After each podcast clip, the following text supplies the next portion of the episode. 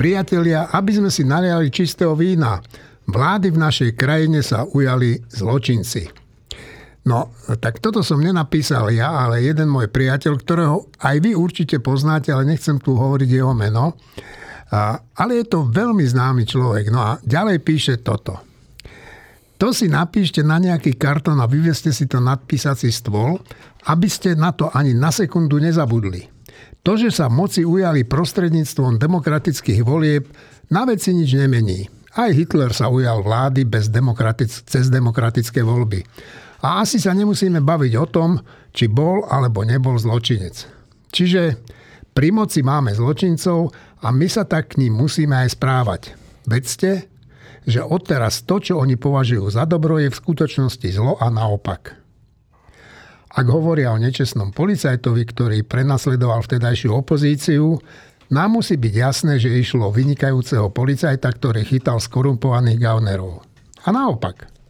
Ak vláda hovorí o nejakom čestnom policajtovi, je nad slnko jasnejšie, že je tu nejaký, e, je tu nejaký nepomer a že je to bezcharakterný, no, nemal by som to hovoriť, to Števo Hryb nebude mať rád, ale poviem to. Nepovedz. Dobre, tak nejaký bezcharakterný Píp. píp. Ak budú osočovať Lipšica, verte, že Lipšic je slušný človek. A keď budú chváliť hocikoho, je jasné, že je to ľudské smetie. To bude platiť prakticky pre každú oblasť. Všetko, čo povie táto vláda, si treba vynásobiť číslo mínus. Mínus jeden. Čiže pozitívne je v skutočnosti negatívne a negatívne je v skutočnosti pozitívne. Marina Gálisová, Juraj Petrovič, Tomáš Zálešák, Štefan Hryba, ja, Eugen Korda, budeme v týždni s týždňom hovoriť o tom, čo nám robí radosť a čo nás trápi. Marina, čo ťa trápi? Teraz myslíš všeobecne? Všeobecne u nás doma. Všeobecne u nás doma ma trápi toto, čo sa udialo, že normálne voľbami prišli k moci ľudia, taký, aký keby sme boli, že normálna krajina s normálnym potenciálom slušných demokratických občanov, tak tento typ ľudí by sa mohol k moci dostať jedine nejakým prevratom. Ale toto nebol prevrat, toto boli voľby. No a vzhľadom na to, že sa dostali k moci voľbami, tak by sme sa ešte pokojne mohli pobaviť aj o tom, že prečo sa to tak stalo. A ja si myslím, že ešte stále nie je čas na to zabudnúť, že na strane normálnych demokratických síl došlo k úplne trestuhodnej nejednote a k hanebným ilúziám a k nafúknutiu ega. Budeme sa o tom baviť, alebo to už ponecháme, že to už teda nie? No hovor, hovor. No ja len chcem povedať, že do dnešného dňa si niektorí myslia, že však to sa stalo ako keby bez ich pričinenia. Niektorí z demokratov a podobne. Že ako keby sa Myslíš tak... demokratov s veľkým D?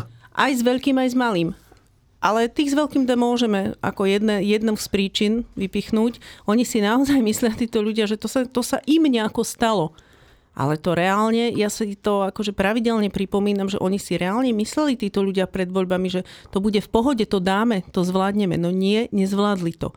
Kto z nich napríklad sa ospravedlnil? Bolo pár takých jedincov, Myslím, že Lucia Ďuriš Nicholsonová sa ospravedlnila za neodstúpenie. A neviem, kto ešte, ale ja by som čakala celkom viacej seba reflexie, no a namiesto toho mnohí z nich sa tvária však nič, ideme ďalej. Dobre, Tomáš. No, ja som sa zlakol, keď si hovorila ty, že s veľkým a s malým, lebo tí, tí s malým niekedy sú nebezpeční, len to kompenzujú potom, ale dobre. Uh, takto, uh, mám ďaleko od toho, aby som bol nadšený výsledkom týchto volieb. Uh, a bohužiaľ to, čo hovoríme o bývalej vládnej koalícii, je povedané veľmi zdvorilo do posiaľ. Ale mám jednu poznámku ešte k tomu úvodu a neberte mi to za zlé, ale varoval by som pred tým jednoduchým prevádzaním všetko na Hitlera pre tú redukciu ad Hitlerum. Ono to takto nie je. To, to nie je jednoducho porovnateľné. No isté. Ale potom poviem skolasticky. Set kontra. Je tu jeden bod, pri ktorom mne vyvstáva istá asociácia s, s Weimarskou republikou a s mocenským bojom a s nástupom Hitlera. A to je ten, že aj Hitler, keď nastupoval k moci, tak nepovažoval za potrebné hrať umiernenejšieho, než v skutočnosti bol. On sa chvastal zločinmi, ktoré mieni v budúcnosti spáchať a chvastal sa tak, že to počul aj svet písal o tom, hovoril o tom, no jeho rečnícky prejav bol impozantnejší než jeho písomný, ale tak či tak. A No rozdiel je možno aj v tom, že Hitler bohužiaľ tie sluby aj dodržal a tie jeho zločiny boli neporovnateľne obludnejšie, ale určitá asociácia tu vyvstáva. A to, že táto dnešná vlá- tieto dnešné vládne strany a Ficov smer a samotný Fico nepovažovali za potrebné hrať umiernených, a naopak republika, ktorá zvolila takúto taktiku, tak prehrala. No to vypovedá niečo, niečo varovné o stave našej spoločnosti a o stave jej polarizácie, jej rozdelenia. A to rozdelenie je dnes už tak zažraté, že sa s tým nedá, nedajú robiť zázraky. Sme v stave akejsi studenej občianskej vojny. To najrozumnejšie, čo môže urobiť progresívne Slovensko ako najsilnejšia opozičná strana a opozícia ako celok je v tomto prípade vyvarovať sa nejakých vyhlásení alebo výstupov, či už implicitných alebo explicitných, ktoré by podkurovali pod tým kotlom. Pretože tento studený občianský konflikt nie je vylúčené, že aj na Slovensku sa môže prehúpnuť do, do niečoho horúcejšieho. Ja viem, že mnohí sa ukludňujú tým, že na Slovensku, že Slováci nie sú tí, ktorí hneď, hneď, hneď bežia na barikády, No ale zoberme si Maďarsko, to nie je od nás ani geograficky, ani kultúrne tak ďaleko. A čo sa tam stalo? Po tom škandále s Ďurčánim a mm, okolo toho pádu jeho e, vlády a sociálno-demokratickej strany vlastne. E, čiže, čiže nie je to tak celkom vylúčené. A dovtedy, kým vládne strany pri najmenšom, dnešné vládne strany budú mať dôvod podkurovať pod kotlom, pretože, si, pre, pretože budú mať dôvod myslieť si, že z toho môžu čerpať nejaké politické či iné dividendy. Dovtedy máme našliapnuté na konflikt a ten konflikt sa bude udržiavať, pretože pre niekoho je to výhodné a tomuto bude treba čeliť. No, e, keď si tu spomenul to Maďarsko, tak že zaujímavé je, že e, Prvá zahraničná návšteva na Slovensku bol maďarský minister zahraničných vecí, ktorý navštívil Roberta Fica a teda nevyzeralo to, že by sa nemali radi. Pritakávali si. To je jedna vec. A druhá vec je, že dnes Robert Fico už e, plní svoje sluby. Teda nie som rád, že ich plní, ale treba povedať, že v niektorých veciach drží slovo. A to je to, že nepošla ani náboj na Ukrajinu. Marina sa, hla... sa, ja som to povedal zjednodušene, ale sú niektoré veci, kde vaja. To je už... Dobre, Juraj a potom Marina a potom Štefan. No, ja sa vrátim ešte trošku možno k tomu, ako tí demokrati, či už s veľkým alebo malým D, uh, sa tvária teda, že či to je alebo nie je ich vina.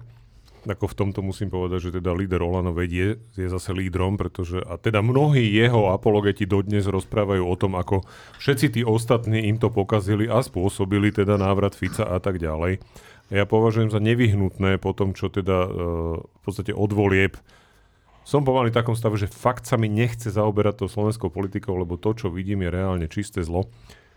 Že ten, kto má hlavnú, hlavnú mieru viny na tom, že sa Robert Fico vstal z popola a vrátil sa k moci, je Igor Matovič. Bodka. To je človek, ktorý zničil nádej mnohých občanov na Slovensku, na slušnejší štát, na kvalitnejší štát, na fungujúcejší štát, na štát, v ktorom sa bude rešpektovať právo a ktorý bude na správnej strane barikády aj v tých veľkých otázkach, ktoré sa netýkajú Slovenska, ale celosvetovej politiky. A to je niečo, čo potom spôsobuje správanie Igora Matoviča viedlo napríklad k tomu, to, čo mňa najviac momentálne, keď sa pýtal, čo ma trápi. Mňa najviac trápi to, že na Slovensku je tak obrovské množstvo ľudí, ktorí uverili a stále veria neuveriteľným blbostiam. A n- úplne ignorujú fakty. Úplne sú schopní odfiltrovať reálne fakty, že ja neviem, vyšetrovateľov e, okolo e, pána Čurilu vyšetroval niekto, kto ich vôbec vyšetrovať nesmel, lebo bol zaujatý, zrejme by to malo viesť k celé zrušeniu celého a tak ďalej. Proste tých vecí je tak veľa, ani nehovoriac o tom, že ľudia, ktorí sú obvinení, ktorí sú stíhaní, ktorí majú na krku rôzne zločiny, sú dnes menovaní do funkcií touto vládou. A dobre, tá vláda to slúbila, ten Robert Fico plní svoje sluby. Ale kde sú tí ľudia? No, že predvolebných sluboch mimochodom bol aj ten nešťastný 13. dôchodok, ja ako penzista, však sa teším, že dojdú peniaze, ale Nemyslím si, že tie dôchodky sú 13. tá najlepšia cesta, ako vybudovať prosperitu na Slovensku. No a ten 13. dôchodok tento rok zjavne nebude. Napriek tomu teda, že to bol veľká slubotechna v predvolebnej kampani. Marina chcela hovoriť. Ja som chcela na Tomáša zareagovať takú drobnosť. Ja rozumiem, čo myslí, keď hovorí, že netreba podkurovať pod kotlom. Na druhej strane e, veľmi ma mrzelo a podľa mňa väčšiu škodu napáchalo to niekoľko týždňové cnostné mlčanie opozície, ktorá sa tak ako si nevyjadrovala k tomu, čo konala nová vládna moc a tam by som povedala, že aby bolo, že kto za to môže, tak prvé, čo som zachytila, bolo vyjadrenie Richarda Sulíka, že ja by som im dal 100 dní a potom by som ich hodnotil. Tak to bola taká absurdita, ale taká do neba volajúca absurdita, ako keby ju vyslovil politický nováčik ako keby, alebo ako keby ju vyslovil síce skúsený politik, ale z nejakej inej galaxie, alebo aspoň z nejakej inej demokracie, kde neprišli k moci ľudia, pri ktorých nepotrebujete 100 dní, aby bolo jasné, že sú to gaunery. A potom nasledovalo to cnostné mlčanie inej časti opozície, ktorá bola napríklad progresívne Slovensko, ktoré tým podľa mňa dosť sklamalo mnohých svojich voličov, ktorí čakali, že sa bude aktivizovať a že bude od prvého dňa na každé zlo reagovať vysvetľujúcou tlačovkou, kde bude naozaj hovoriť ľuďom, že toto je zlo, ale aj prečo je to zlo. No a oni namiesto toho písali statusy na Twitter alebo na Facebook. Tak to nestačilo. Teraz, už tento týždeň, aby som zase to doplnila realitou. Teraz už robia tlačovky aj každý deň. Napriek tomu si myslím, že zásadná vec a zásadné škody sa udiali vtedy. Tomáš Štefan. Dve poznámky. E, áno, s tým súhlasím, ale nemal som na mysli, že majú mlčať alebo nekonať. E, mal som na mysli konať určitým spôsobom, nemlčať určitým spôsobom, ale vyvarovať sa istých vecí, o ktorých sa domnievam, že časť tej opačnej strany barikády. Časť tej dnešnej opozície sa v minulosti nie celkom vyvarovala. Vyvarovať sa, vysielať na verejnosť isté typy, hoci aj, ex, hoci aj implicitných, niekedy explicitných e, posolstiev, ktoré by prehlbovali ten, ten, ten konflikt e, v našej spoločnosti. Totiž, viete, mám na mysli také tie posolstva, ktoré zbytočne si odcudzujú obyvateľov vidieka, dôchodcov, robotníkov, ľudí v určitých regiónoch e, ekonomicky frustrovaných alebo v regiónoch, ktoré sa čoskoro môžu stať ekonomicky frustrovanými. A tu narážam, tu je druhá moja poznámka, Bohužiaľ, víťazstvo tejto vládnej garnitúry znamená, že minimálne teda 4 roky tu budeme zase riešiť problémy niekedy úplne vymyslené, niekedy síce reálne, čo sa týka dajme tomu tých trestných stíhaní, vyšetrovaní, ale v oboch prípadoch sú to problémy, ktoré ešte odvádzajú pozornosť od niekoho iného a nám tu čoskoro môže zasadiť knockout ekonómia, ktorá, ktorá jednoducho nepočká. Tu je, tu je treba uskutočniť isté veci a niektoré veci je treba anticipovať, ak má byť naštartovaná o tom inokedy. Štefan. E, no, to, čo sa teraz deje, to, príčiny toho nie sú z dneska ani zo včerajška, ale sú dlhodobé. A teda, že to, čo ma trápi, tak mňa trápilo to, čo sa dnes deje pred xx rokmi, keď napríklad e, Kaník zničil demokratickú stranu, keď v rámci e, pravice SDKU sa pokúsilo zničiť KDA, keď samotné SDK v spore medzi Zurindom a Radičovou zbortilo samé samú seba. Vtedy sa úplne zničila celá pravica a to, čo tu bolo predchádzajúce 3,5 roka, je iba dôsledkom toho. Čiže, čiže ehm, dneska sa hnevať na to, že ako vyzerá opozícia, je také, že mňa to už netrápi, mňa to trápilo vtedy. Vtedy sa dalo s tým niečo robiť, teraz sa s tým dá robiť oveľa menej. Ehm, teraz to, čo sa deje teraz, je také e, poučné, tak poprvé e, to, že tu prichádza ďalší pokus o únos štátu, ktorý sme tu mali v rokoch 2016-2020 a ešte aj pár rokov predtým, tak to, je, to bolo zjavné uh, už s výsledkom volieb a je troška pre mňa prekvapujúce, že to niekoho prekvapuje, že, aha, že až tak ďaleko idú, že oni fakt odvolajú policajtov a, a fakt budú robiť zle tým vyšetrovateľom a tak že to bolo zrejme dávno. Čiže, čiže prekvapuje ma, že sú niektorí ľudia z toho prekvapení. Druhé, čo ma prekvapuje, je, je, je dianie v opozícii. Tak e, poprvé, e, my sme to už viackrát povedali a mne sa to zdá úplne, že evidentné a zrejme, a Juro to tu aj teraz Petrov povedal, že spolupráca demokratickej časti z Olano, teda s hnutím, ktoré sa nazývalo Olano, e, je ničivá, je, je zničujúca. A mňa prekvapuje, že na tej tlačovke, ktorá bola teraz nedávno, boli spolu. Že bolo tam, že PS, e, SAS a Olano bývalé. Oceňujem, že tam nebolo KDH naozaj, že, že to, to je akože spájať sa, spájať svoju opozičnú činnosť s Olano znamená ničiť vlastné percentá do budúcnosti. A neviem, prečo to robia. Nerozumiem, som z toho úplne prekvapený. Druhé, z čoho som prekvapený, je, je taká tá... Teraz neviem, či to je nedospelosť, alebo, alebo je to... Ne, neviem, no. Bojazlivosť. Uh, časti opozície, že to, čo sa dialo, čo sa týka vyšetrovateľov a súdnej rady a všeličo, tak vyvolalo to taký, takú nevôľu v mediálnej a inej obci, že prečo oni na to nereagujú nahlas. A bola to správna nevôľa. Že prečo teda nemajú rýchlo tlačovky alebo nejaké vyhlásenia, že čo sa tu deje.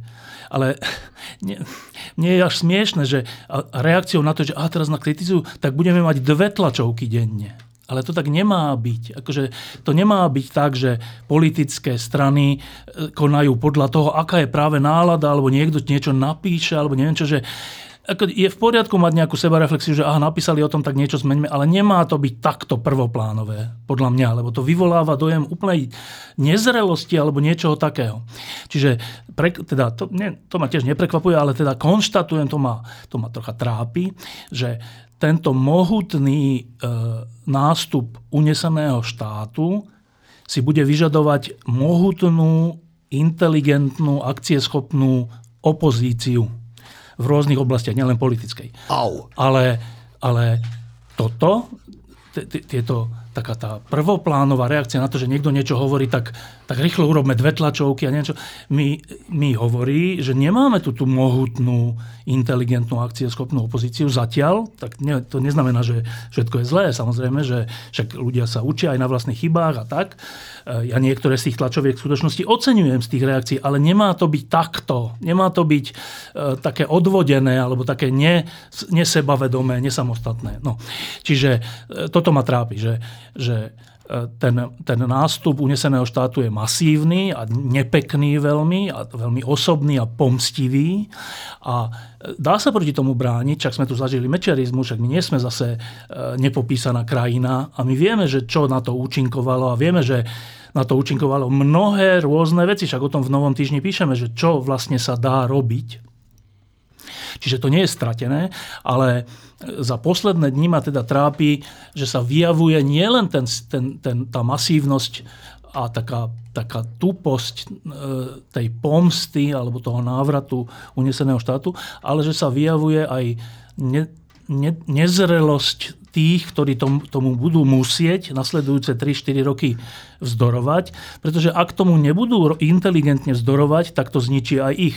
Čiže, ja by som to zhrnul, úspešné vzdorovanie tomu, čo sa tu teraz deje, vyžaduje, aby opozícia izolovala hnutie, ktoré si hovorilo o Lano, ináč ju to zmetie, a aby, po druhé, bola e, dostatočne masívna, sebavedomá a akcieschopná v boji s tým uneseným štátom alebo v obrane právneho štátu alebo v obrane štátneho záujmu Slovenskej republiky, ktorým je naše miesto na západe.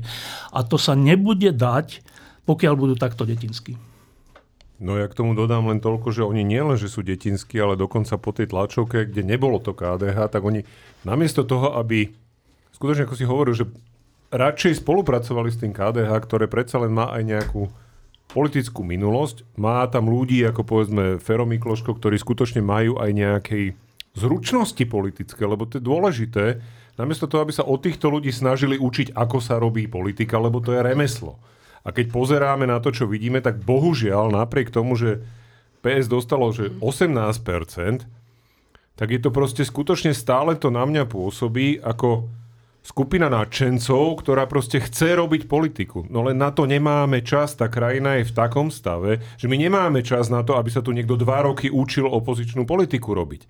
My tu potrebujeme, aby skutočne títo ľudia si sadli s s ľuďmi z KDH, so skúsenými ľuďmi z SAS, nejakým spôsobom pre, vysvetlili aj Richardovi Sulíkovi, že nech sa pokúsi niekedy naozaj nerozprávať, keď má veľké nutkanie to hovoriť, lebo proste to je čistá katastrofa, ako reči o 100 dňoch, to je niečo, z čoho ja som fakt padal do bez seba. A aby, tak jak si hovorí, proste izolovali Igora Matoviča aj s celým jeho hnutím, lebo to je úplne jedno, kto z toho hnutia na tú tlačovku príde. To je proste kontaminácia opozície niečím, čo tí voliči nedokážu oceniť. A druhá vec, ktorá mi vadí naozaj, je presne to, čo si hovoril, taký ten amatérizmus. Tu mala od prvého dňa po voľbách začať prebiehať informačná kampaň opozície o tom, čo sa deje. Na to nestačia tlačovky. Z tlačovky sa do správ dostanú 2 minúty, 3 minúty, 30 sekúnd, 40, dve vety. To musí fungovať nejakým iným spôsobom. To znamená, ja ale nevidím a pevne verím a dúfam, že začali aspoň pracovať na nejakom pláne, ako bojovať s tým, o čom som tu hovoril pred chvíľou, že strašná spústa ľudí verí, že strašným blbostiam a na druhej strane nevadia skutočne zlé veci, ktoré sa dejú. Akože tu zastavia nejakého policajta, ktorý 23 rokov robí v policii, ho zastaví, že vyšetrovateľ s prokurátorom, lebo ide Šiel náhodou autom, okolo. Išli, hej, oni náhodou čakali v kričkoch ráno o pol siedmej, že či on pôjde okolo, autom pod, podľa nich, ktoré nemá právo používať. Akože to je čisté zlo, to je len pomsta, to je len strašenie, to je len buzerácia ľudí. Kto sa ozval? Kto vysvetlil tým ľuďom, že počúvate, však toto sa predsa nemá robiť? To ale majú ja som, robiť novinári stále? Ale ja som to počul, povedali, toto je iná no, vec. Ale, ale keď, keď hovoríš o tej informačnej kampani, ešte vo skôr, než dám slovo, by som chcel spomenúť Korčoka, ktorý mal včera tlačovku, kde teda oznámil, že má dosť podpisov. Ale tam on povedal zaujímavú vec, že e, teda poprvé, že bude chodiť stále medzi ľudí. Po druhé, že bude mať svoj podcast, kde bude zaujímať postoje k tým udalostiam, ktoré sa budú diať. Čiže, čiže ide splniť to, čo si spomínal Juraj ty, že ide informovať ľudí o tom, čo sa deje, ako sa to deje, prečo sa to deje a čo s tým. Štefan. Dve poznámky k tomu. Jedna taká trocha úsmevná. E, to, že, to, že PS a SAS teda urobili spoločnú tlačovku aj s hnutím, ktoré si hovorilo o Lano, tak hneď na tej tlačovke, že to nie, no, no. hneď na tej tlačovke ten zástupca hnutia, ktoré si hovorilo o Lano, povedal, že vidíte, my sme mali pravdu, hlas je, to sú všetci mafiáni a neviem čo. A, a, a, a tí, ktorí hovorili, že to tak nie je, to bola úplná... Hneď na nich, na vlastných, tam za ním stojacich zautočili týmto úplne nefer útokom. Proste však to nebolo tak, ako oni hovoria, že všetci sa modli modlili k hlasu. To bolo tak, že všetci hovorili, že vinou Olano a jeho politiky bude nakoniec, ešte sa budeme, ešte budeme radi, keď bude môcť vzniknúť aspoň vláda hlasu s niekým iným. To neznamená, že hlas je dobrý, nikto to nehovoril. Ale dajme to bokom, že rovno na tej ich tlačovke e, si, si zažili, že toto je náš teda partner, že rovno na tlačovke, ktorá má ísť o niečom, hovorí o nich a o ich neschopnosti alebo zlých úmysloch alebo tak. No, tak hneď si to zažili, tú, túto svoju Naivnosť. nerozumnosť. No, Druhá vec je k tomu, že čo by sa dalo robiť, respektíve čo vidíme a čo by sme si tak želali. To není také zložité, že e, keď e, takýmto spôsobom e, ponížia alebo zastrašia nejakého policajta, ktorý predtým vyšetroval Zuriana. Takže to bolo o tom. Alebo keď odvolajú členov súdnej rady bez udania dôvodu, pričom sami hovorili, že sa to tak nemá urobiť. Alebo keď, a teraz to bude jeden deň za druhým, tak to nie je tak zložité, že čo sa vtedy má robiť. Tak, e, e, pomôžem si tým, čo sme tu zažívali počas mečiarizmu. E, vtedy sa diali únosy a vraždy a mafia tu bola v uliciach a všeličo. A ale vtedy to bolo tak, že, že vtedajšia opozícia, tá jej rozumná časť, mala normálne expertné týmy, v ktorých boli zaujímaví ľudia, ktorí v tej ktorej oblasti vedeli, čo sa deje a ako to má byť podľa zákona, podľa ústavy a podľa všeličoho. A keď sa niečo takéto stalo, tak ten expert, za ním nastúpení lídry politických strán a ten expert hovorí, ja som expert na policiu, ja to som zažil toto a toto a hovorím, že tento zásah bol takýto. A potom môžu politickí lídry povedať nejaké politické stanovisko, ale proste ak nebudú mať, a to není, toto není zložité, čo teraz hovorím, to je úplne že jednoduchá prvoplánová vec, ale veľmi účinná, že ak, ak, ak sa tá, tie tri tri strany opozičné nespoja, ale nie nespoja formálne, že tak budeme vedľa seba stáť, ale že naozaj vyvinú nejakú spoločnú prácu. Že počúvajte, toto sa teraz stalo, tak kto je na toto najlepší, aby na to niečo povedal, zavoláme ho, budeme za ním stáť, podporíme ho a potom my povieme nejaké spoločné politické stanovisko. Ak toto nebudú robiť, tak to budú jednotlivé tlačovky, ale tlačovky ľudia nemajú radi tlačovky. To je taký mýtus, že keď, keď je veľa tlačoviek, tak tým získavaš percenta. To tak není. To je tak, že musíš niečo zaujímavé, nosné, silné povedať, aby aj tie televízie mali dôvod nedať tam jednu vetu, ale celé to stanovisko toho experta, povedzme. Čiže e, toto vyžaduje e, jednak politickú bežnú dennú prácu a vyžaduje to ešte jednu dôležitú vec, ktorá je asi ťažká, najmä pri PS a SAS, že vyžaduje to, že občas napríklad na tej tlačovke, e, sa potlačí stranícka identita a nechá sa vyniknúť nejaký expert, ktorý není ani z jednej, ani z druhej strany, povedzme. Čiže vyžaduje to, tento spoločný postup vyžaduje, že tie strany sú trocha ja neviem, či to je pokorné, alebo to ani není, že pokorné, ale že schopné uh, uh, uvažovať tak, že tlačovka není na to, aby som tu ja sa producíroval, alebo aby mňa veľa ľudí videlo, že tá naša spoločná tlačovka je na to, aby tu zaznel silný, silné posolstvo. Čiže to vyžaduje, aby tí, tí politici PS, SAS a KDH boli schopní poodstúpiť troška do pozadia. Musia sa to naučiť. Ak sa to nenaučia, ak to takto nebudú robiť, tak to budú také tlačovky, také výstrely do tmy, ale moc pôjde ďalej. No, teraz som normálne akože plač mám na krajičku. To, Kriste Bože, to myslíte to vážne, že oni tie expertné týmy nemajú? Akože spoločné, že, vieš? Že lebo to je akože niečo neuveriteľné, pretože tie strany tu nie sú od včera. A napríklad PS treba pochváliť za to, že ako sa zo strany, ktorá sa ani nedostala do parlamentu, ako sa vypracovali. Ale no, spoločné, vieš. Aha, oni spoločné. asi majú svoje, ale to, to, to vyžaduje spoločný postup. Uh-huh. A plus by som ešte povedala, že toto je tá naša pliaga, tá, ten nedostatok pamäti. Že my by sme vedeli, že odkiaľ máme čerpať metódy, existujú na to postupy, ako bojovať proti takémuto zlu. Ale oni nenačrú ani do tých dejín zrejme a ani sa neopýtajú ľudí, ktorí si to pamätajú a ktorí niečo vedia. Prečo? Neviem, pretože vedia všetko všetci najlepšie a plus ešte k tým expertom, ale mám takú jednu drobnú poznámku, že niekedy nestačí expertnosť, lebo mňa napríklad strašne prekvapil a nie v pozitívnom zmysle pán Spišiak, ktorý povedal pánovi Zuriano, Zurianovi z počiatku takú veľmi akože skoro až pozitívnu vec, že aký to bol dobrý policajt a že teda počká. Pozitívnu počka a bude ho hodnotiť. Čiže on tiež ako keby to, čo, to Sulikovské, že ja im dám 100 dní, tak on zopakoval v bledomodrom do Ružova, že on počká, lebo to bol vlastne dobrý policajt, keď spolu robili a niekedy teda tá expertnosť ako keby zastierala oči, lebo robili nejakú odbornú vec spolu, na, v ktorej možno, že ten Zúrian nebol zlý. Však ale treba mať aj ten morálny a širší pohľad. No, to je, to je, to, to je samozrejme teraz osobná vec. Uh, Jaroslav Spišiak, keď bol ešte aj viceprezident policajného zboru a potom prezident policajného zboru, tak uh, on považoval vtedy neznámeho Branislava, Branislava uh, Zuriana za, za veľký talent a za takého akože človeka, ktorý je dobrý vyšetrovateľ a aj spolupracovali týmto smerom dlhé roky dobrým spôsobom. No, Ale to mohla a, byť pravda. Však aj to je pravda. Ale e, potom sa nejako rozišli a niečo a, a, e, a pán Spišiak mal taký pocit, že, že to, že ho dali Zuriana za šéfa inšpekcie je vlastne asi dobré, lebo mohli, počkaj, ne, tak, ale teraz pozor, lebo mohli tam dať úplného um, neviem, no, Gašparovca nejakého. To je úplný Gašparovec. Nie, nie, nie, to, tam, tam je to troška zložitejšie. Ale, uh, ale, ale to bola chyba úvahy, že to je chyba, ale je to ovplyvnené samozrejme to osobnou, osobným vzťahom, osobnou skúsenosťou a neviem či. Uh, čiže, ale bola to chyba úvahy, lebo však už na tom vypočutí povedal pán Zurian, že on si myslí, že Lučanský bol zavraždený a všeličo iné, čo je úplne, že očakávať potom od tohto, že to bude dobrý šéf inšpekcie je hneď chyba.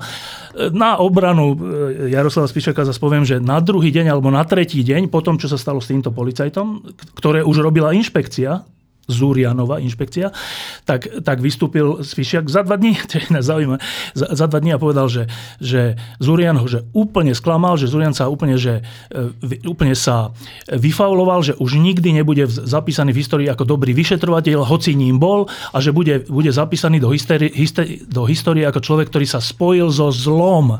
Tak toto je také, ale že po, dva, kroku? po dvoch dňoch, no čo, no, tak, dobre, ja to oceňujem, lebo lepšie, ako keby to nepovedal, to je úplne že správna vec. Ale... Len hovorím, že že niekedy v politike a v týchto verejných veciach zohrávajú e, rolu osobné vzťahy, ktoré my nepoznáme a ktoré sú také, že niekedy až e, akože zatemnia e, správny pohľad. Dobre, no Pelegrini. Tak pán Pelegrini, predseda parlamentu, ako keby neexistoval, sa mi zdá. Na verejnosti sa ukázal včera, to je v útorok na výlove kaprov a jeho vyjadrenia sú teda minimálne podivuhodné. No a dnes povedal, že teda, že čo ten Blaha v tom parlamente robí, že to není v poriadku. No tak ako vy vnímate to pôsobenie Petra Pelegriniho neviditeľného? A on zase není neviditeľný, no. že tak minimálne je viditeľné, to, čo asi ešte nemalo byť viditeľné, že sa pripravuje na prezidentskú kandidatúru. Neviem, že asi to malo byť ešte chvíľku skryté, neviem, ale, ale už nepoznám nikoho, ktorý by si myslel, že to není v hre, respektíve, že sa to nestane. Kto je taký, nepoznám. Čiže, čiže tá hra, že však ja idem do vlády so smerom, lebo pak dopadli voľby a nič, nič iné za tým nehľadajte, je v tejto chvíli podľa mňa pre, je ukončená, lebo lebo v tejto chvíli e, je, je s pravdepodobnosťou hraničiacou s istotou e, tá rovnica takáto, že dobre, tak keď pôjdeme s vami do vlády, s vami smer, čo nám za to dáte? No tak dáme vám za to, že, že budeme podporovať teba, Peter, za prezidenta. Nebudeme mať vlastného kandidáta. Čím pádom budeš mať oveľa väčšiu šancu, než keby sme mali aj my kandidáta, lebo to by Korčok mohol vyhrať. Tak aha, dobre, no tak, tak to beriem. No a, a tým pádom je úplne odhalená hra, že, že tak nedalo sa inak, lebo výsledky volieb, lebo henty PS a SAS a neviem kto sú nespolahliví, neviem čo, všetko sú to také reči. E, e, mocensky to bolo proste takto a, a to zase není neviditeľné, že v tomto je Pelegrini viditeľný a to je podľa mňa dobré, lebo, lebo lebo to výrazne zvyšuje šance Ivana Korčoka, aby vyhral. Totižto e, týmto, že Pellegrini je v tejto vláde, a to si, on sa z toho nedá vyvliec, on není mimo vlády, on je súčasťou tejto koalície, tak tým e, vlastne veľká časť Slovenska, ktorá je tu vždy, 40% ľudí, e, má jasno, že aha, tak ten je na tej strane. To je jasné, nemusíme ďalej riešiť, kto je iný kandidát na prezidenta. Čím pádom, tým, že sa táto hra prekukla a že a že vláda koná tak, ako koná brutálne, tak tým pádom koná proti svojmu slubu, že bude kandidátom Pelegrini aj ich. On síce bude ich formálnym kandidátom, ale, ale oni robia všetko preto, nechtiac, aby sa tým prezidentom nestal. Čiže, čiže Peter Pellegrini má takú taktiku, že budem tak ticho a budem vlastne taký priateľný. Ale táto taktika je od prvého dňa odsúdená na neúspech, lebo je, ako, nedá sa urobiť, aby do volieb vystupoval ako ten, ktorý nemá nič spoločné s touto vládou. To sa proste nedá a tým pádom je šanca Ivana Korčoka oveľa zvýšená. On sa o to bude snažiť takto vystupovať, ale fakt to nejde a to už preto, že k tým najaktívnejším Ficovým ľuďom momentálne patria nie Ficovi ľudia, ale Pelegriniho ľudia. Teda, no, prepáč, ťa preruším. No. To, včera mi pani Radičová, s ktorou som robil rozhovor, tak povedala, že Fico je e, geniálny v tom, že jak tie špinavé veci presunul E, nahlas. Čiže ministerstvo vnútra a, a práce jo, ale nie všetko, lebo no, že no, Kaliňaka má, hej, a ten áno, je jeho áno, no, o, e, očividne. Ale proste zaujímavé, že to nie sú ľudia Petra Pellegriniho, toho s jamkami v lícach a pekným úsmevom, ktorý sa vie, ako vie povešať záclony, povoziť sa na traktore. Posadiť uro- zemiaky. Posadiť zemiačky, pomôcť doma. Hej a chce pôsobiť tak nekonfliktne, ale toto sú ľudia konfliktu a zla a tí ľudia sú pôvodne teda z jeho strany. Takže teraz zostáva len teda uvažovať, že či tí ľudia, ktorí volili hlas, naozaj volili niečo nekonfliktné a že nie smer, alebo v skutočnosti vedeli podvedome, že volia smer. Lebo ak vedeli podvedome, že volia smer a dali to len akože hlasu, lebo sa im to tam viacej tak esteticky poznávalo, tak je to celkom možné, že potom tomu hlasu a Pelegrinimu dajú hlasy aj pri voľbe za prezidenta. Ale neviem. Ja áno, mám trošku nádej, že títo ľudia naozaj nechceli úplne Fica a tak trochu dúfali, že nebude úplne Fico. No a toto sa im nesplnilo, lebo Pelegriniho ľudia sú ešte väčší Fico než sám Fico niektorí. No, uh... Keď si hovoríš, Štefan, že to sa nebude dať, aby sa on tváril, že sa ho to netýka, no ja sa obávam, že na Slovensku sa to dá. To je ten problém. Akože, nie, nie, takto, že on sa o to bude, jasné, že on to bude Ale nie, robiť a ale že čas mu ľudí, ale Že mu to aj určitá časť ľudí, a nebude malá, že mu to aj časť, pomerne veľká časť ľudí bude žrať, že áno, však on s tým vlastne nič nemá, však to sú tam v oficovej vláde nejakí ľudia. A to je to, čo, to je to, čo podľa mňa je dôležité aj pre tú opozíciu, že opozícia, keď chce proti tomuto zlu bojovať, tak jednou z vecí, ktorú by mala do nekonečna opakovať, že tak ako pán Šutaj Eštok, takisto aj pán Tomáš, sú nominanti strany Hlas pána Petra Pellegriniho, ktorí robia tie najväčšie špinavosti, ktorí okrem iného obrali ľudí o 13. dôchodky, ktoré im ten Tomáš sluboval, ktorým ten Pellegrini po billboardoch po celom Slovensku sluboval, že zvolte ma a ja vám dám 13. dôchodky. No kde sú? Nie sú. Hej. Plus, samozrejme, demontujú právny štát. To znamená, toto je jedna z vecí, ktorú by podľa mňa tá opozícia mala do nekonečna opakovať, aby to aspoň určitej časti ľudí do tých prezidentských volieb došlo. E, Iba ešte dve poznámky k tomu, ktoré sú také, že výpovedné. E, Dva, e, dve také povedal by som, najzákernejšie veci, ktoré sa dejú od volieb, sú tieto. Jeden je, jedna je, sa týka ministra vnútra, ktorý je z hlasu. A to sú všetky tieto pomsty a zásahy a, a, a neviem čo proti policajtom alebo vyšetrovateľom alebo šéfovi policie alebo ďalším. Také, také pokusy o a pokusy o zastrašenie. Takže to každý vidí, ale to sa týka, že hlasu, Pelegriniho hlasu ministra.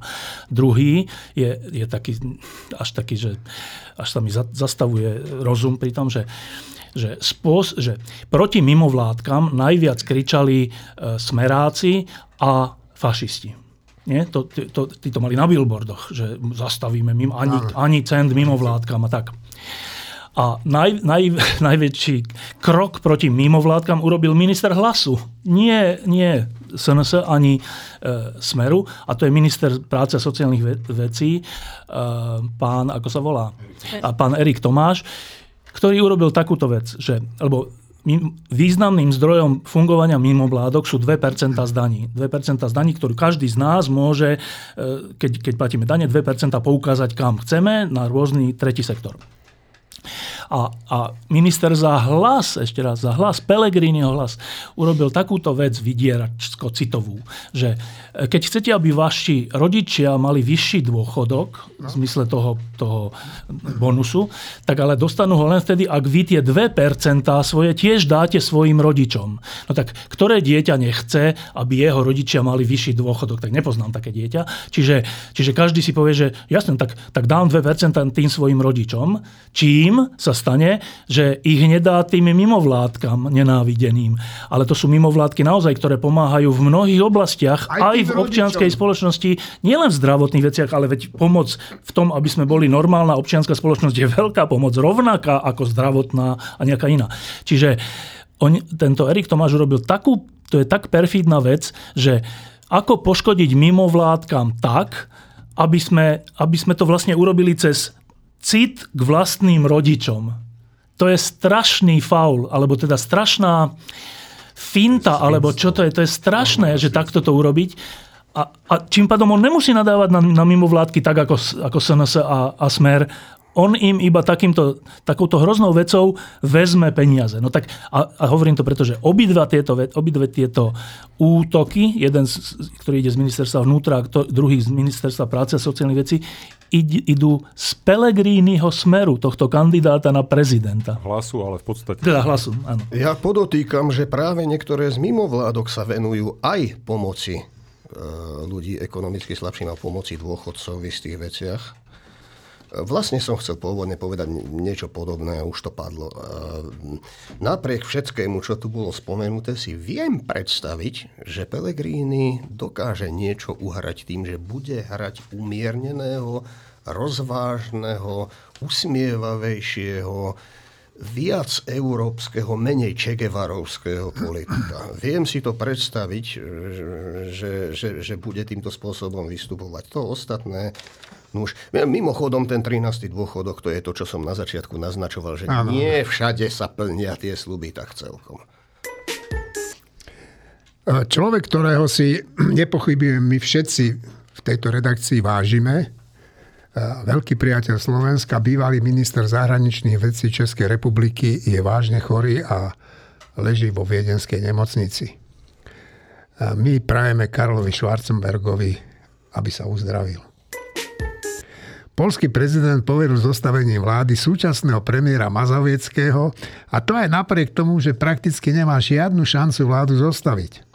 Polsko si tak bude na novú vládu Donalda Tuska ešte poriadne dlho musieť počkať. Izrael systematicky likviduje tenor, eh, teroristov z Hamasu. Veľa ľudí, ktorí vyšli do ulic protestovať proti židovskému štátu, ako keby ani nevidelo, kto je pôvodcom tohoto konfliktu. Nejako rýchlo zabúdajú na to, za akou brutalitou teroristi vraždili deti, ženy a mužov. Eh, u nás na Slovensku je k tomu Izraelu prakticky úplne ticho ale v Českej televízii o Izraeli hovoril aj náčelník generálneho štábu Českej republiky generál poručík Karel Žehka. Já si myslím, že stojí za to vypočuť si ho. Ještě k tomu Izraeli, jako, já bych se možná pozastavil i jako trošku nad tím konfliktem a z těch informací, co mám jako přímo z těch vojenských struktur a z toho terénu, tak samozřejmě se na to taky jako nějak díváme a sledujeme to. A, a jenom chci říct, že prostě to je opravdu jako boj s čistým zlem. To není jako žádná ideologická válka. To, je, to není o náboženství, to je prostě boj s čistokrevným zlem. Jako. Tam se děly tak strašné věci, které ty Izraelci ani jako nezveřejňují, protože jako nemůžou i s ohledem na ty rodiny a podobně. Jako věci typu, kde prostě máte spoutaný rodiče a před jejich očima prostě jejich děti řežou hlavu nebo končetiny, kde prostě novorozence pečou v troubě a, a další a další věci. Jako to je prostě strašný. Jo. A představa, že nám tady jako v Evropě kráčí v ulicích lidi, kteří tomu dávají podporu a my na to koukáme, jako, jako probuďme se. My si fakt zakládáme jako na vážný problém. No, ja by som rád eh, k tomu Izraelu a tomu, čo sa tam deje, povedal len takú aktualitu, že na šéfa palestinskej samozprávy na západnom brehu Jordánu, pána Abasa, u ktorého som mimochodom bol s našim prezidentom Kiskom, tak e, bol spáchaný atentátom, prežil, ale jeden jeho telesný strážca e, zomrel a tam som videl, že vlastne jak tí Arabi majú radi tých svojich spolubojovníkov. Oni ho tam nechali ležať na zemi, nikto neodtiahol, utekali sa poschovávať. Tomáš. Na, na Marko Hana, Hamásu chcem ešte e, povedať niečo, čo je aj na Margo tých debát a bohužiaľ dosť často len snov o palestínskom štáte. Hamas je typ organizácie, ktorá nemá v programe, hovorím to s istou mierou zjednodušene, nemá v programe v ktorej programe nemá miesto vytvorenie funkčného národného palestínskeho štátu. A to už z titulu jej ideológie. Hamas je súčasťou radikálne islamistickej siete, ktorej ideológia e, ne, e, nemá v programe vytvorenie národných štátov, ale vytvorenie kalifátu. A to, e, a to na základe akéhosi ideálu, idealizovaného obrazu umy pôvodnej islamskej obcie zo, zo 7. alebo 8. storočia alebo z, z doby tých prvých e, správne vedených kalífov. Čiže je to aplikované na moderné podmienky, je to cieľ utopický. A keď si vytýčite, už, už len z toho, v tomto momente, keď vy si vytýčite utopický, neuskutočniteľný, nerealistický cieľ, tak máte už len možnosť zapojiť donúcujúcu silu. A v tomto prípade je to je teror a masové vraždenie jediné, čo takéto organizácie dokážu, pretože ich program je nerealizovateľný. S tým ale, že ešte jedna poznámka, bohužiaľ, kto pozná históriu tohto regiónu, tak vie, že jedným z dôvodov, prečo vôbec vznikli takéto javy, ako je E, ako sú radikálni islamisti z rodostromu až po Al-Kaidy, až po, až po Hamas, až po islamský džihad a tak ďalej, je aj to, že, že na, na tomto obrovskom území dnešných arabských a islamských štátov, hovorím veľmi zjednodušene, v, tom civilizačnom okruhu islamu, to sú bývalé rozparcelované kusy niekdajšieho obrovského územia Osmanskej ríše, ktoré neboli už na začiatku nie sú nastavené na to, aby tam, aby tam prebehol, a bohužiaľ to sa ukázalo, úspešne tvorba moderných národných štátov. A v takomto prostredí, okrem iného, sa prirodzene uchytí potom náhradná ideológia kalifátu, vysneného a islamského globálneho džihádu dokonca. Bohužiaľ, toto je veľmi zapeklitý problém, ktorý bude veľmi dlhá, veľmi dlhá cesta. Nevieme, kedy skončí, nevieme, ako skončí.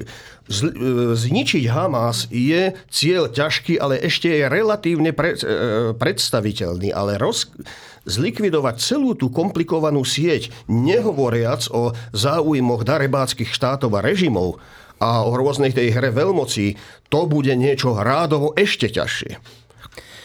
No, ja by som sa vrátila k tomu, že ako je možné, že toľko ľudí aj na západe vlastne podporuje, ani nepovedia možno priamo, že Hamas, niektorí aj povedia, ale podporujú tú ako keby tú palestínsku kauzu, ten boj, za ktorý údajne teda bojuje aj Hamas. A na západe to ľudia z dvoch skupín podporujú. Na jednej strane sú tí, ktorých e, tu niektorí volajú, že dezoláti. Ja ich tak nezvyknem volať, ale skôr by som povedal, že niekedy sú to, že dezorienti. Ale problém je v tom, že ich ako keby také podhubie ich DNA je v zásade antisemická. Títo ľudia proste nemajú radi Židov, bodka. Pre nich sú Židia, či už z titulu toho, že zachytili nejaké protokoly sionských mudrcov a iné podobné zlátaniny konšpiračné, alebo proste len príjmajú uh, duševnú potravu z nejakých konšpiračných médií, stále pre nich sú Židia skutočne synonymom zla. To je na jednej strane. A potom tu máte ľudia, ktorí sú ako keby úplne proti týmto dezorientovaným ľuďom, týmto alebo dezolátom. A to sú tí ľudia z tej ľav, ľavej strany spektra a ani nie extrémnej často. To sú úplne normálni ľudia, ktorí majú demokratický pohľad na svet, ktorí napríklad v otázke Ukrajiny zaujali úplne normálny postoj, že sú za Ukrajinu, tak mnohí z týchto ľudí zrazu povedia, no ale tí palestínčania, oni sú takí utláčaní chudáci, oni sú tam tá menšina. A tuto prichádza k slovu ten tzv postkoloniálny narratív a oni ako keby to tým vysvetľovali, že Izrael je ako keby nejaký kolonizátor, ktorý tam utláča nejakú malú kolonizovanú menšinu tých palestínčanov v Gaze. Ale to je absolútny nezmysel, pretože stačí, keď sa pozrieme na, na tú mapu Stredného východu a vidíme, že kto je tam menšina? No ten maličký Izrael ktorý má, ja neviem, ak má 10 miliónov obyvateľov a to ešte z toho je celkom veľa sú arabskí Izraelčania, ktorí majú normálne arabské obči- e, izraelské občianstvo a fungujú tam. Ale neviem, myslím, že 6 miliónov, vyše 6 miliónov sú Židia. Ten Izrael je tam taká maličká menšina na tom strednom východe, že on keď v 48. vznikol a vznikol na základe rezolúcie OSN, nie len tak, že z jasného čistého neba, že nič, odrazu spadol Izrael. Nie, to OSN vydalo rezolúciu, že môže vzniknúť do 24 hodín sa okolité arabské štáty proti nemu spikli a napadli ho. A predstavte si, že on tú vojnu vyhral. A odvtedy vyhral vlastne všetky vojny, keď bol napadnutý týmto spôsobom. Takže kto je tu tá menšina a kto sú tí, ktorí sú proti menšine? A toto si ľavica na západe niekedy nevie vysvetliť, že vlastne tá menšina je tam ten Izrael. A navyše je to demokratický štát, ktorý síce má vnútorné problémy politické, ale rieši ich v zásade demokratickou diskusiou alebo protestmi. Ale nerieši ich tak, ako sa v Gaze riešilo, že keď vyhral Hamas voľby, tak spravil v podstate krvavý proces s protivníkmi politickými z Fatahu.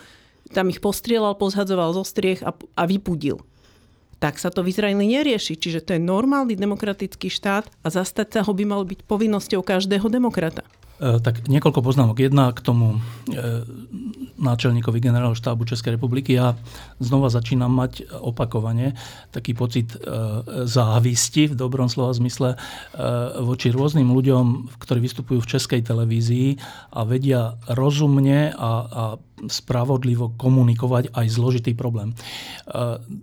Toto, toto bol tento náčelník generálneho štábu, potom majú toho redaktora, ktorý je v Izraeli, ktorého sme tu aj minule myslím, že pustili, Božek, neviem ako sa volá. David, David Božek. Božek. E, a ďalší, že to je naozaj že veľmi inšpiratívne počúvať týchto ľudí z českej televízie. To hovorím na Margo smutného osudu, ktorý čaká a čakal slovenskú televíziu. E, no, e, druhá vec je, ja som dostal včera, predvčerom takú pozvánku z izraelského, z izraelského veľvyslanectva, pre novinárov to bolo, že kto chce, môže prísť a premietnú novinárom zábery z toho, čo robil Hamas toho, neviem koľkatého oktobra. A to z dôvodu, že tu je taký ten pocit, že tak Hamas niečo robil, Izrael niečo robil a vlastne však aký je tam rozdiel. Tak, lebo to, čo robil Hamas v ten jeden deň, keď pozabíjal 1400 Izraelčanov brutálnym spôsobom, tak to je zdokumentované. Ja som tam nešiel, lebo ja to nepotrebujem vidieť ja, ja nepotrebujem sa presviečať o tom, či to tak bolo, čiže, čiže aj, z, aj z titulu svojho z, nejakého duševnej normálnosti som si to nechcel pozrieť. Ani, ani to nepotrebujem. Ale iba konštatujem, že je to k nahliadnutiu. To nie sú nejaké vymyslené veci, to sú že fakticky zaznamenané veci. Tretia vec, ktorá s tým súvisí, je, že e, existuje taký e, psychiatr svetový, ktorý sa volá že Gábor Maté, Uh, nie, áno, Gábor Maté, tak, ktorý je, je známy tým, že má knihy a všeličo o traume, že čo, čo je to v ľudskom živote trauma. On hovorí, že skoro každý z nás má nejakú traumu z detstva, z dospelosti a že ako sa to potom prejavuje na našom správaní a čo s tým treba a mo, čo sa s tým dá robiť. Je to svetovo uznávaný ved, vedec a, a ja som niektoré z tých vecí aj čítal a sú to úplne, že strašne, strašne, strašný vhľad do ľudskej duše a do nášho fungovania. No a tento Gábor Mate, on sa narodil v Maďarsku počas druhej svetovej vojny. Myslím, že jeho rodičia zahynuli v Auschwitzi a, a, a on bol človek, ktorý, ktorý sa priamo dotkla, dotkol holokaust týmto spôsobom, že on to zažil. To je jeho trauma.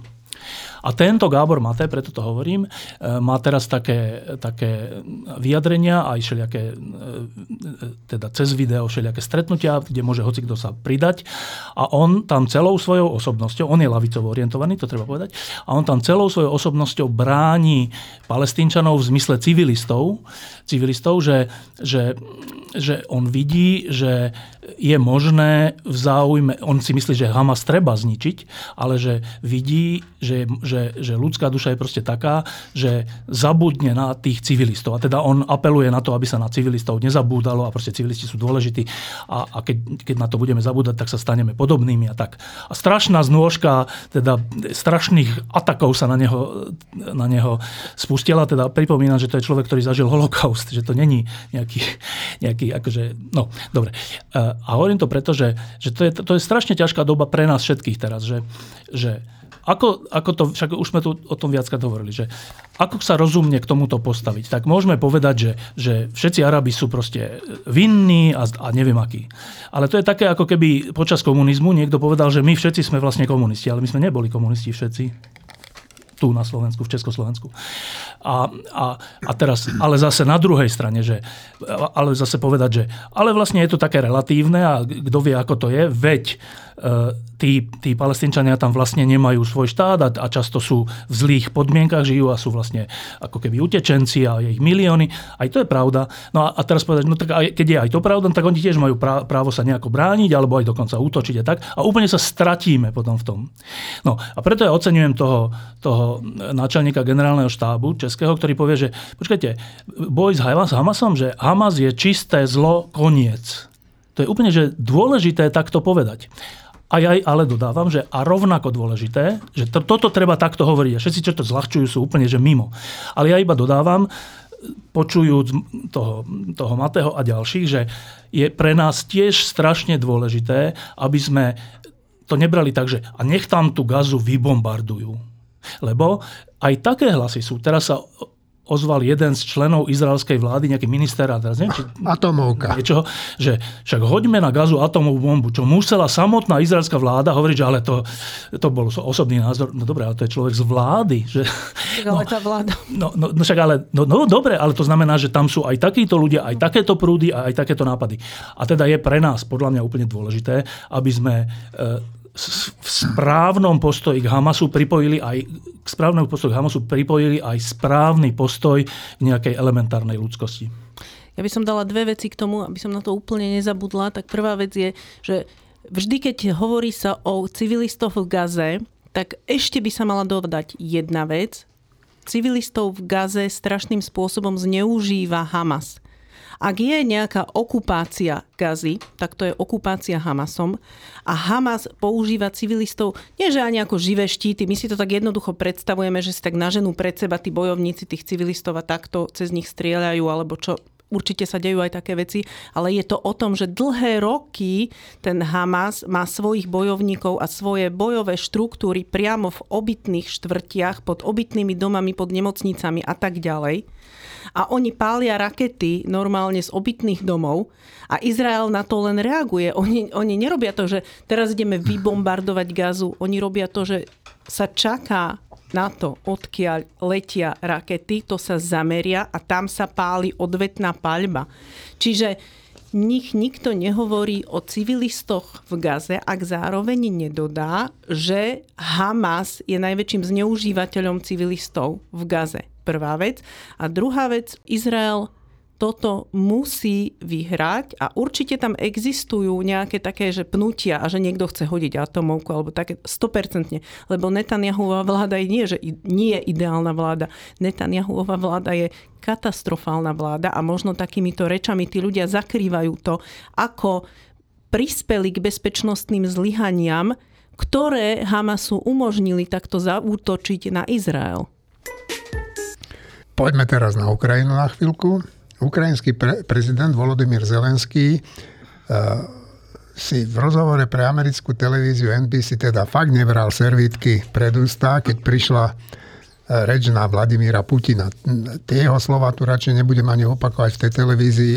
Ako ho označil, uh, museli vypnúť. Ale ukazuje sa, že aj vo vnútri Ukrajiny sú nejaké pnutia, a to možno medzi prezidentom a šéfom toho ich generálneho štábu, alebo ako sa to volá, to neviem teraz, tak ako vy vnímate tú Ukrajinu, možno aj vo svetle toho, že im zničili ďalšiu loď Rusom? Juraj. Nie, ale v krátkosti tak generál Zalužný napísal pomerne zásadný článok k tomu, že akom stave je ukrajinská armáda. Okrem iného tam spomína pomerne znepokojujúce čísla, to znamená napríklad priemerný vek vojakov nejakých 43 rokov a nie je úplne najlepší zdravotný stav. Takže a to je človek, ktorý skutočne, e, ktorý aj v tých článkoch analizuje, odporúčam nájsť si ich a prečítať si ich, analizuje, že prečo sa vlastne tá ofenzíva tak zarazila, alebo prečo sa neposúva tak rýchlo, ako, ako všetci očakávali, že sa bude poču, posúvať. Čiže ja nemám úplne najlepší pocit z toho, aj keď samozrejme som hlboko presvedčený o tom, že Ukrajina nakoniec musí zvíťaziť, len tá cena je stále vyššia a vyššia a akékoľvek váhanie západu s poskytovaním pomoci je trestuhodné, lebo stojí Ukrajinu to, čo nikto nevie nahradiť. A to sú ľudské životy, to sú vojaci, ktorí dokážu bojovať, lebo záložný okrem iného hovorí, že to je fajn, že nám dáte zbranie, ale nám začnú dochádzať ľudia, ktorí tie zbranie budú obsluhovať. A v tom momente sa tá vojna dostane presne do tej fázy, kde ju Putin chcel dostať. To znamená, že Ukrajina nebude ďalej schopná bojovať. Nie preto, že by nemala financie, zbranie, materiál, nebude mať vojakov. A toto je moja obava, že je potrebné tú pomoc masívne zvýšiť, aby sa toto nestalo. Vo svetle tohoto rozhodnutia slovenskej vlády, že nepošle na Ukrajinu muníciu, ktorá je pre Slovensko že úplne zbytočná, pretože ju nemáme do čoho používať. My už nemáme zbranie, ktoré by túto muníciu používali, ale ten Ficov šialený proste to vyjadrenie, že ani náboj Ukrajine sa teraz zamotnil v rozhodnutí slovenskej vlády a to je tiež jedna z tých vecí, o ktorej mala tá opozícia hovoriť už teraz presne toto, že to sú náboje, ktoré my nepotrebujeme. Kde sú tí ľudia, ktorí toto hovoria? Marina? Myslím si, že čo sa týka proti ofenzívy, tak e, ono je to tak, že všetky rozhodnutia sa rodia zo, uh, sú také ako keby zlúčení na rozhodnutí politických a vojenských. A už aj dávnejšie, už možno pred rokom na Ukrajine, boli také pnutia medzi tými politickými kruhmi a vojenskými v tomto. E, keď sa hovorilo treba o bojoch pri Bachmute, že či je toto nutné brániť, alebo či je tu nutné útočiť a strácať tam ľudí, keď zároveň to z vojenského hľadiska možno nemá až taký význam. A všetky rozhodnutia boli také na toho. Čiže ja by som ani nehovorila hovorila, že je divné, že teraz generál Zalužný niečo píše a možno, že nie je úplne v, jednej, v jednej tónine s prezidentom Zelenským. To je úplne normálne. Problém je ten, že naozaj tá ukrajinská protiofenzíva nejde dopredu tak, ako mala, ale ja si nemyslím, že niekto čakal, že pôjde extrémne rýchlo. Ona sa tiež zrodila aj z tej určitej politickej nutnosti urobiť to rýchlo, teraz, hneď a možno skôr, než Západ dodal tie potrebné materiálne podmienky pre tú protiofenzívu. No, e, ten e, český šéf e, generálneho štábu hovoril aj o Ukrajine v tej besede a vyjadroval sa veľmi uznanlivo o schopnostiach ukrajinskej armády a hovoril o tom, že oni sú veľkí realisti a že mali by sme si od nich brať príklad. A vôbec nespochybnil tú vec, že Ukrajina nakoniec zvíťazí. Štefan a potom Tomáš. No, ja som sa od začiatku e, od, od, čo, od jary. E, pokiaľ i, išlo o protiofenzívu, vyjadroval vždy veľmi zdržanlivo. Ja nie som vojak, ani tomu nerozumiem a je to úplne že zložitá vec e, v dnešných podmienkach a s dnešnou technikou e, urobiť nejaký prielom, keď dve silné armády sú proti sebe. A tým pádom ja som ani není ani sklamaný, ani nadšený, ani nič. Ja, ja stále iba opakujem to isté, že to, že Ukrajina ubránila Kiev a veľkú časť svojho územia, dve tretiny svojho územia proti obrovskému štátu, štátu, ktorý je, ktorý je vojenskou mocnosťou, je veľký úspech. A to je úplne, že, že všetci máme skloniť hlavu pred Ukrajincami, že to dokázali. Prvý deň po invázii to vyzeralo, že Kiev bude hneď zničený a nie je dodnes. Naopak dve tretiny územia alebo viac, neviem koľko, e, Ukrajinci stále držia a snažia sa tento územie ešte zväčšiť. Čiže to, to je taký môj základný pohľad, že e, protiofenzíva, neprotiofenzíva, to, čo Ukrajinci dosiahli až doteraz, je nadľudský výkon a obrovské uznanie si za to zaslúžia. Druhá vec, ten, ten náčelník generálneho štábu Český povedal dve ešte zaujímavé veci v tomto. Jedna je, čo sa týka toho, toho boiska, že to je teraz tak, že keď, keď sú dve armády proti sebe na nejak nejakých frontoch, tak e, vzhľadom k technike, ktorú majú e, protivzdušnej, e, delostreleckej a všelijakej, že keď na nejakom mieste sa zoskupí nejaká veľká skupina vojakov alebo techniky, akože ide urobiť ten prielom, tak, tak tá druhá strana ju proste delostrelecky zničí. A tá druhá, keď urobí to isté, tak tiež ju zničí. A to sa deje na tom fronte. Čiže to není teraz to není tak, že tak skúsme teraz na kilometri číslo 6 prejsť. To dnešná technika je iná ako v druhej alebo prvej svetovej vojne, čiže tento spôsob sa nedá. Čiže to vysvetľuje e, tento generál vysvetľuje, že, že, takým, že očakávať, že to bude tak, jak v druhej svetovej vojne alebo prvej, že to sa nedá. Že proste sme v inom svete. A, a druhá zaujímavá vec, ktorú povedal, teda samozrejme ešte povedal, že on sa úplne skláňa pred tým, čo vojaci, oni nazývajú také slovo, že morál a myslia tým, že, že e, akože vnútorné presvedčenie nejakých vojakov z nejakej armády, že, že konajú správnu vec a preto sú schopní potom e, hrdinstva a neviem čo, tak on hovorí, že táto kvalita na ukrajinskej strane je obrovská. Že obrovská a pretrváva napriek tomu, že to už trvá viac ako e, rok a pol. No a, e, a čo, čo mne bolo úplne sympatické ale na tom vyjadrení, že český, šéf Českého generálneho štábu hovoril takúto vec, že, že on sa s tým e, zalužným stretol a bol tam v Kieve priamo a sa o tom rozprávali všetkom, nielen o tom článku, ale celkové, že a teda tento český e, šéf generálneho štábu povedal, že tak teraz bude asi treba nejakú novú, a teraz použijem slovo paradigma, ale dajme bokom tieto slova, že, že porozmýšľať, že ako by sa v, tak, v takto vedenej vojne dal, dal dosiahnuť nejaký úspech. Že čo, nejakou fintou, nejakým iným myslením, proste nejakou, nejakým novým spôsobom, niečím. A on hovorí, že no a my, my na Českom generálnom štábe ideme o tom uvažovať, že, že ako by sa to dalo, a potom, keď na niečo prídeme, no tak sa stretneme s ukrajinskými generálmi a s prezidentom a, a niečo navrhneme alebo niečo také.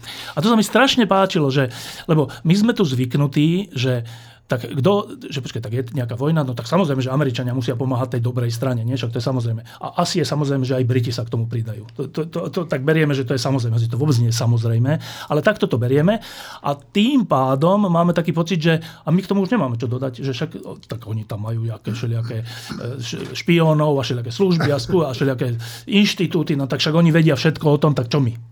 A teraz príde nejaký český generál a povie, že my sa zamyslíme, že jak by sa tento vojenský konflikt dal e, posunúť ďalej s, s našimi vedomosťami a s našimi nejaký, nejakou tvorivosťou, že a to ja som bol úplne, že však ale to môžeme robiť aj my na Slovensku, nie? Že to môžu robiť Poliaci, to môže, že tá, tento typ, a to neviem, či to je solidarita, ale tento typ pomoci, to nie je taký ten tak pomoc, že dáme zbranie alebo niečo, ktorá je dôležitá, ale že my, my slobodný západ môžeme uvažovať jednotlivo, malé krajiny dokonca, ako je Česká republika, že o taktike boja na Ukrajine, to je že neuveriteľne pekné, že že ne, ne, nepozeráme sa na to, že to je tam ďaleko, tak my tam pošleme zbrania a tým to pre nás končí.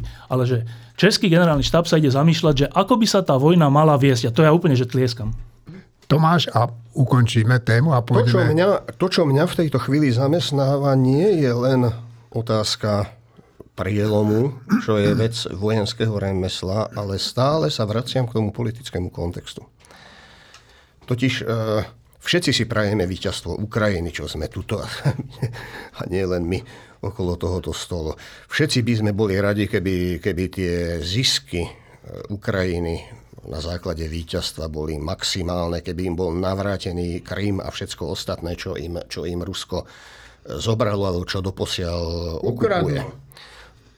Ukradlo, áno, spros, sprostým spôsobom ukradlo, ale um, jedna vec je uh, operačné víťazstvo vo vojne na boisku. Druhá vec do istej miery je politika. Stratégia sa týka oboch týchto vecí.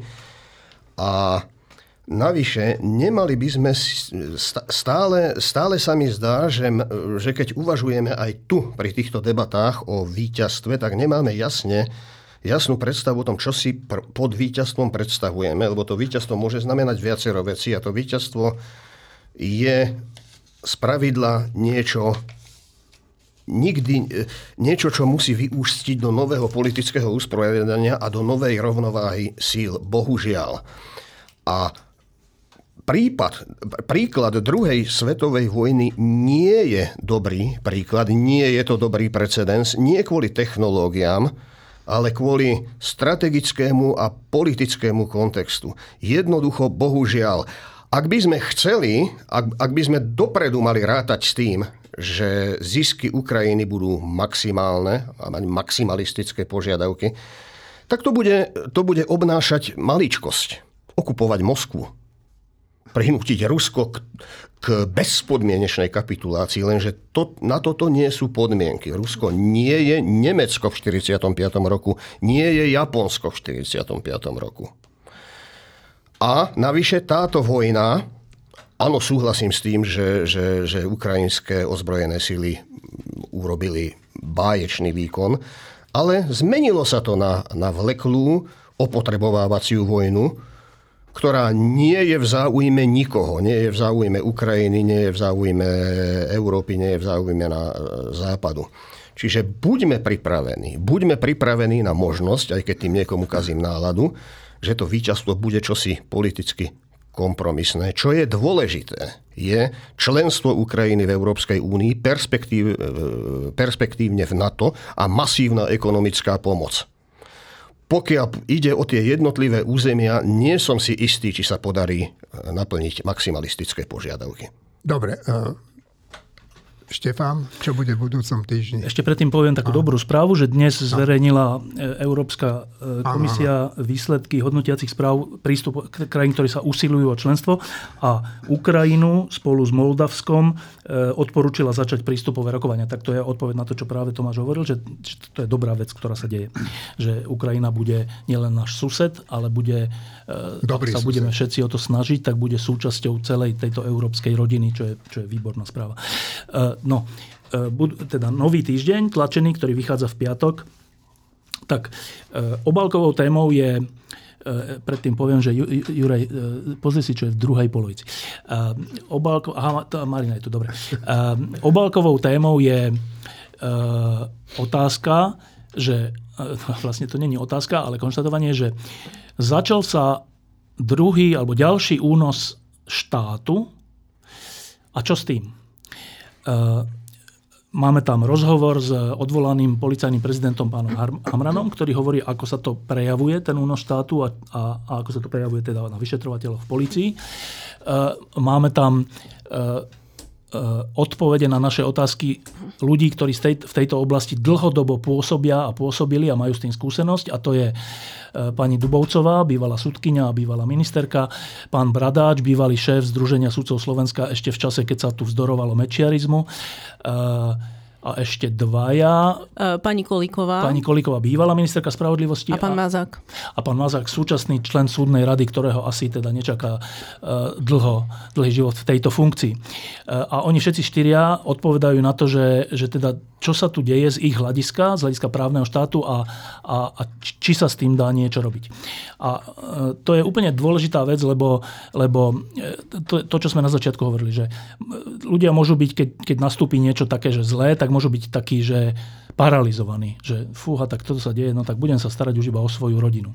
Alebo, a tak to bolo aj v normalizácii a všelikedy inokedy, e, alebo si môžeme povedať, že ako to je, pravdivo si to popísať a potom sa snažiť na základe skúseností niečo s tým robiť. No tak presne toto, o toto sme sa pokúsili v novom vydaní týždňa, že, že popísať ten stav z hľadiska právneho štátu a únosu štátu a pokúsiť sa načetnúť, čo všetko by rôzne časti tejto spoločnosti mohli teraz robiť. Tak to je ústredná téma. Druhá polovica v druhej polovici máme, tak ešte poviem, že tam to je tak na rozhraní prvej a druhej polovice je rozhovor, e, ktorý som robila s Ivom Samsonom o dejinách Izraela, o vzniku štátu Izrael, pretože mnohí ľudia povedia, že to je také všetko také nejasné, hmlisté, že to sa tam ani nedá povedať, že kto má pravdu, kto nie, kto má právo na existenciu. Tak sme si rozobrali pomerne podrobne, ako ten štát Izrael vznikol a aký, aké sú tie jeho dejiny a čo z toho vyplýva pre tento postoj, lebo to nie je až také hmlisté, tam sú fakty. A tie fakty sa dozviete. Ďalej tam mám esej o fenoméne revolúcie od Tomáša. Vedu o mozgu od pána Žilku. Ďalej tam máme o F-16, nádherný článok o nádhernom lietadle napísal Juraj Petrovič. A to, počkaj, teda tu sa zastavme, že e, keď sa povie F-16, tak e, aj tuto veľakrát spomíname, že Američania dodajú aj nám F-16, že sme ich kúpili, ale ešte, ne, ešte neprišli, prídu, už sa vyrábajú alebo tak. Potom sa hovorí, že, že F-16 a Ukrajina, čo by to zmenilo, nezmenilo. A neviem, či vlastne my vieme, že o čom hovorím? Ja, čo je to, že F16 a F15 by bolo niečo iné, alebo F10, neviem, tak iba dám doplňujúcu otázku, že toto vysvetľuješ? Okrem iného aj toto hlavne vysvetľujem, prečo je to najrozšírenejšia stíhačka na celom svete. Vyrába sa už 49 rokov a stále, a počíta, US Air Force s ňou počíta do roku 2060. A ona sa teda stále nejak obnovuje a tak, hej? No, tam sú inovovaná, ale ten pôvodný návrh tej konštrukcie toho lietadla už 49 rokov nemá konkurent. A to je teda prvý diel? Bude ešte druhý. Dobre. Dobre. A, je to úžasný článok, fakt o úžasnej stíhačke. No, Dobre. Potvrdzujem, uh, lebo už v bufete mi hovorila ona, no, že... čítala som ho tam.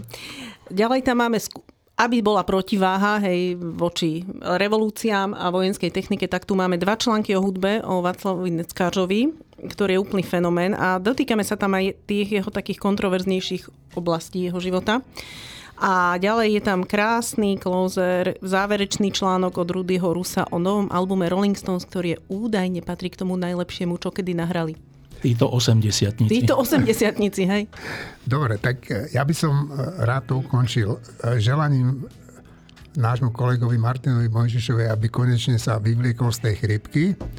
Želaním Izraelu a aj, ako Štefan hovoril, to dobrou časťou palestínčanov želaním, aby mali mier a pokojný život v budúcnosti, aby sa to podarilo. No a ako zvyčajne do Ukrajiny odkaz Sláva Ukrajine. Herojem sláva.